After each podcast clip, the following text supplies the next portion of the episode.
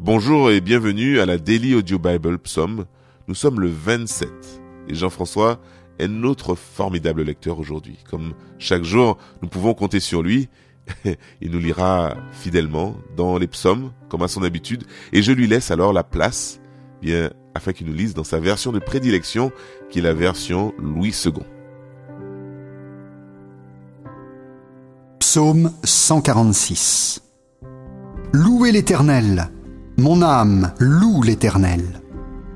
Je louerai l'Éternel tant que je vivrai. Je célébrerai mon Dieu tant que j'existerai. Ne vous confiez pas aux grands, aux fils de l'homme qui ne peuvent sauver. Leur souffle s'en va, ils rentrent dans la terre. Et ce même jour, leurs desseins périssent. Heureux celui qui a pour secours le Dieu de Jacob, qui met son espoir en l'Éternel son Dieu.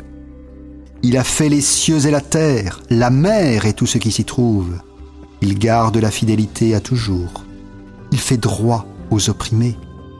Il donne du pain aux affamés. L'Éternel délivre les captifs, l'Éternel ouvre les yeux des aveugles, l'Éternel redresse ceux qui sont courbés, l'Éternel aime les justes.